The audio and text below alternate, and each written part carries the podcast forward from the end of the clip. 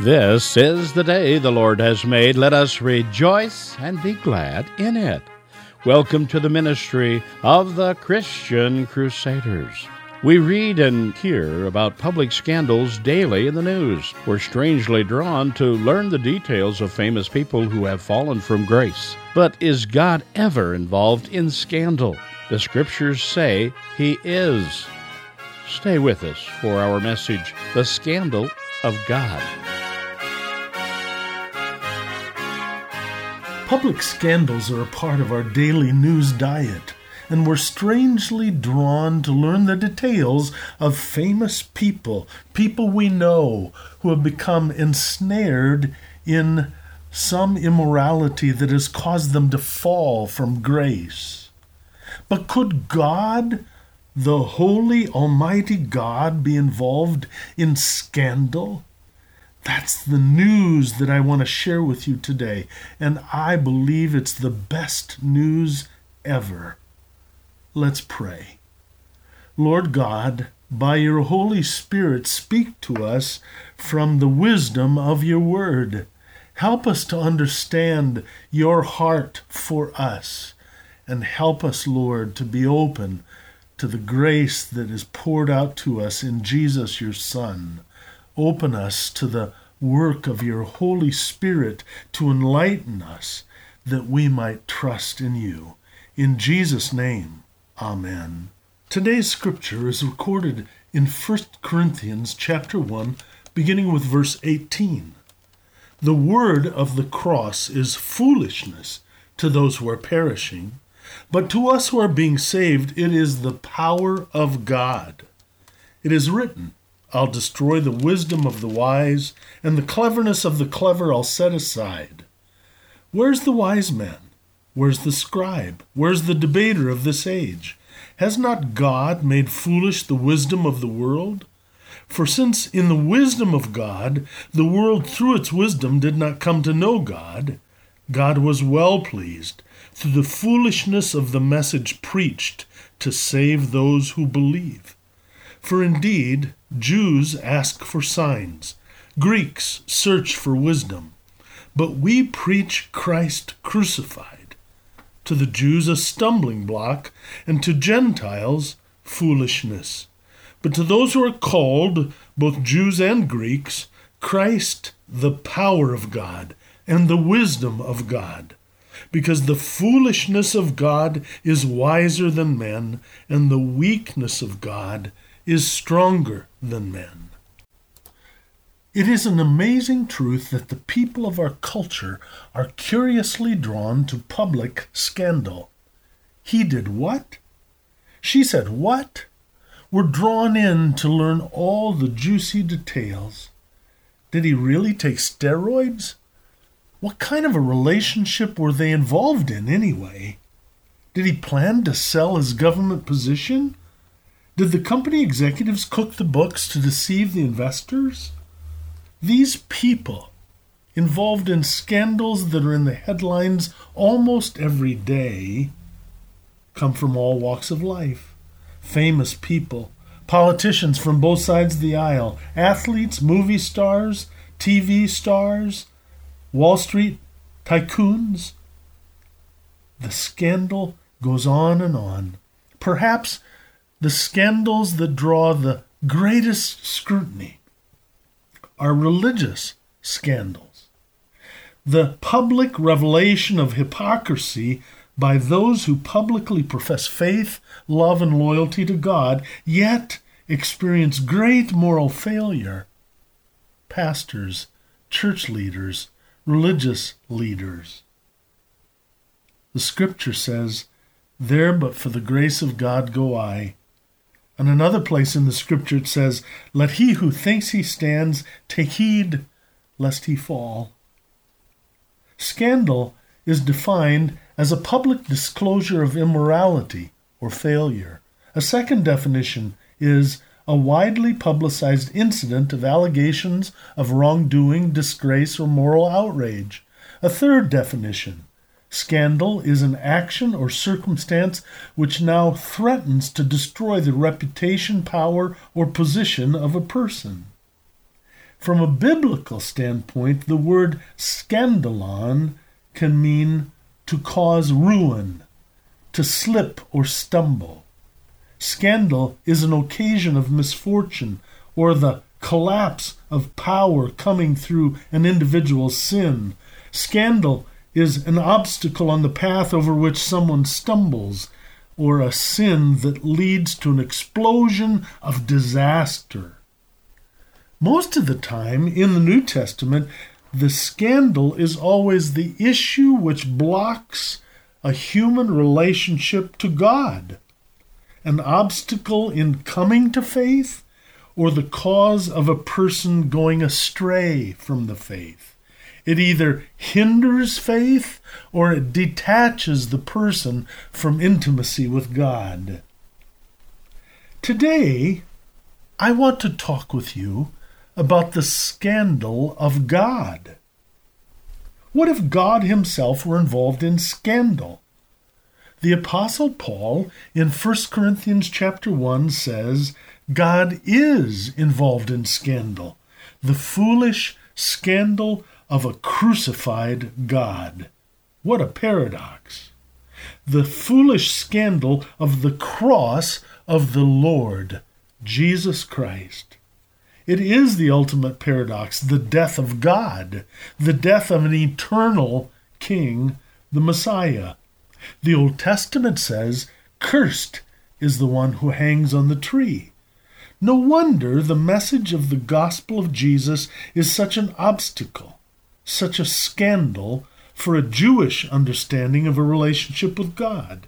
And yet, here it is boldly proclaimed, not only in Paul's letter to the Corinthians, but throughout the New Testament the cross of Jesus Christ is the wisdom of God and the power of God. Let's explore this idea of wisdom.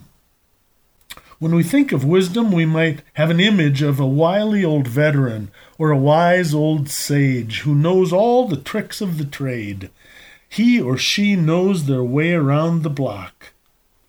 The classic Greeks defined wisdom as being fully and preeminently experienced to the point that the individual is adept in a specific skill Wisdom is the mastery and superiority of learning, yet it is acknowledged as a gift of divine grace. Wisdom is the superior insight into the reality of life in this world that leads to a mastery of practical living. In fact, Socrates, the great philosopher, said, Autonomous wisdom is no wisdom at all.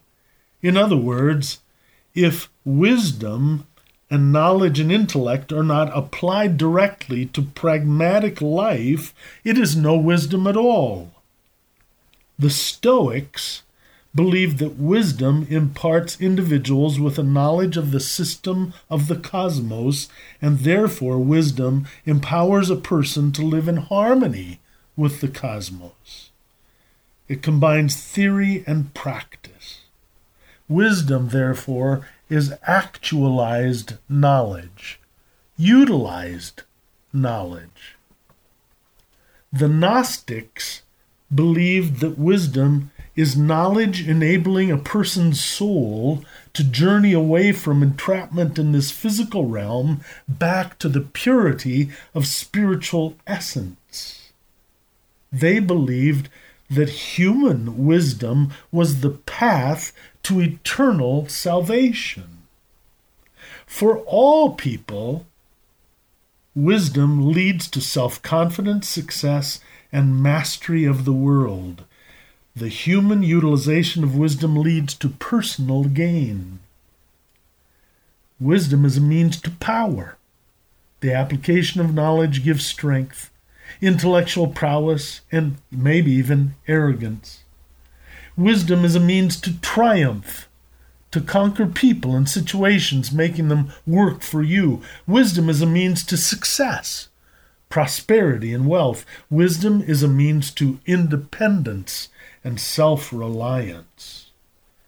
But listen, perhaps the most telling verse in this passage of Paul in 1 Corinthians 1 says, through the world's wisdom, they did not come to know God. So, if one imposes a vision of wisdom onto an erroneous understanding of Jesus, we might speak of a success Jesus, like a rabbit's foot or a lucky charm. We might speak of a nice Jesus who teaches us kindness, patience, civility, politeness, and good manners. We might speak of moral police Jesus that he teaches us a new ethic and shows us proper moral boundaries in order to hold the shadow side, the evil in us, in check. That's about like trying to hold a buffalo in a pasture with a weak fence. We might think of miracle Jesus as if he's our personal genie at our command, available to grant our personal whims so that life is never hard. Is that really the Jesus that God has shown us in the New Testament story of his life, death, and resurrection? How can we know God?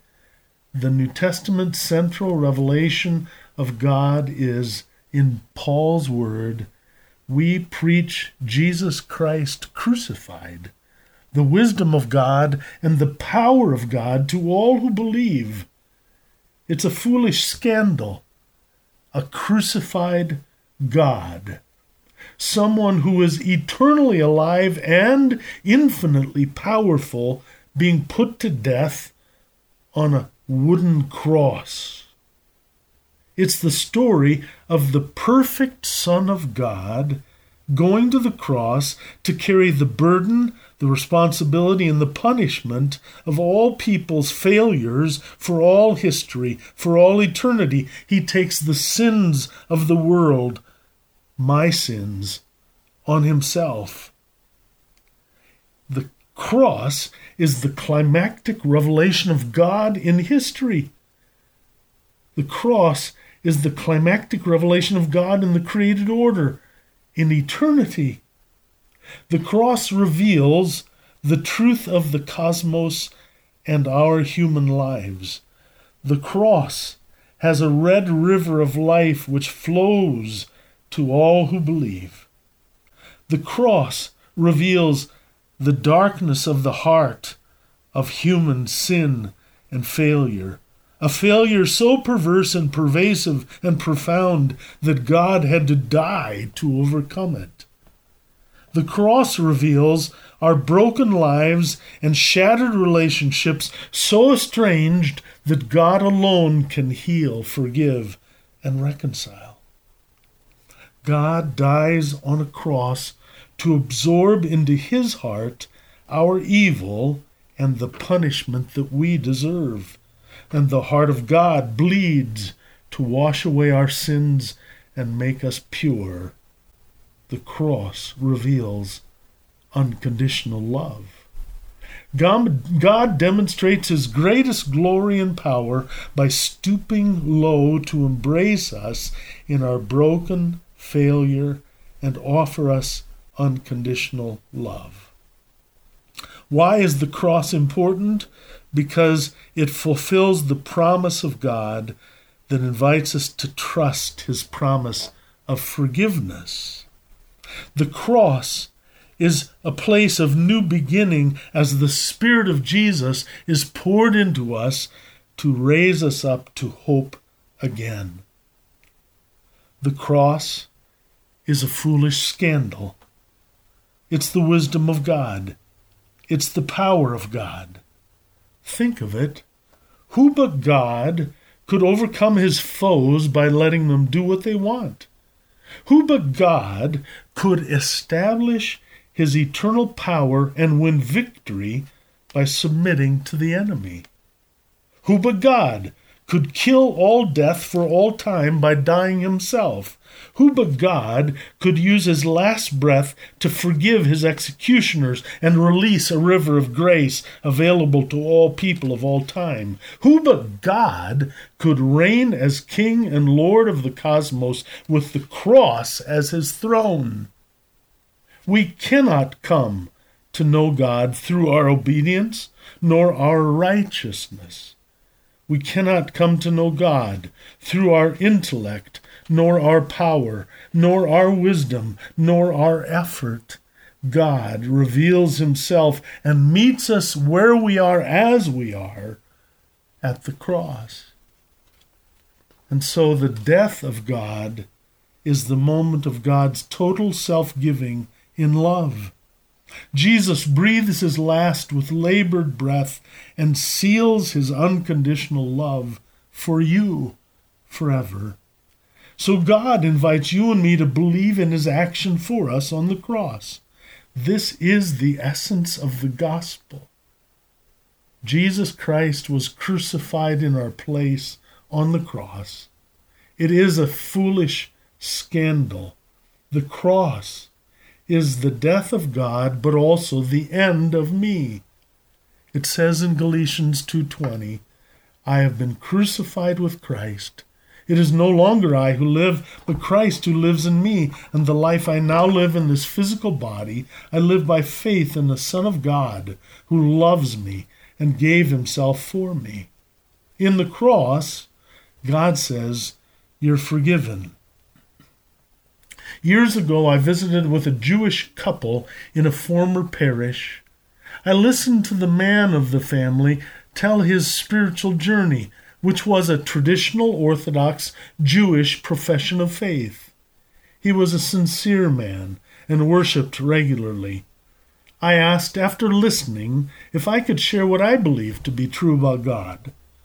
I went on to share the good news of Jesus, the brokenness of our human nature, our sinful hearts, and how the Son of God was born of a virgin, eventually dying on the cross, the perfect God giving his life in sacrifice for rebels. It was a gift of unmerited favor, unconditional love, and forgiveness for all disobedient people who believe and repent in Jesus' name. Then God raised him from the dead, and God promises to pour his Spirit within the heart of every believer. At the end of it, the man said, That's absurd. Why would a perfect, holy God do that? I can never believe that understanding of God. It is a foolish scandal, an obstacle to faith, a stumbling block, for the message of the cross is the message of God's forgiving love and acceptance, and it is absurd and illogical. It is a mystery we cannot fully understand, a foolish scandal, but it is God's promise. For we who believe, it's the power of God's love and the wisdom of God.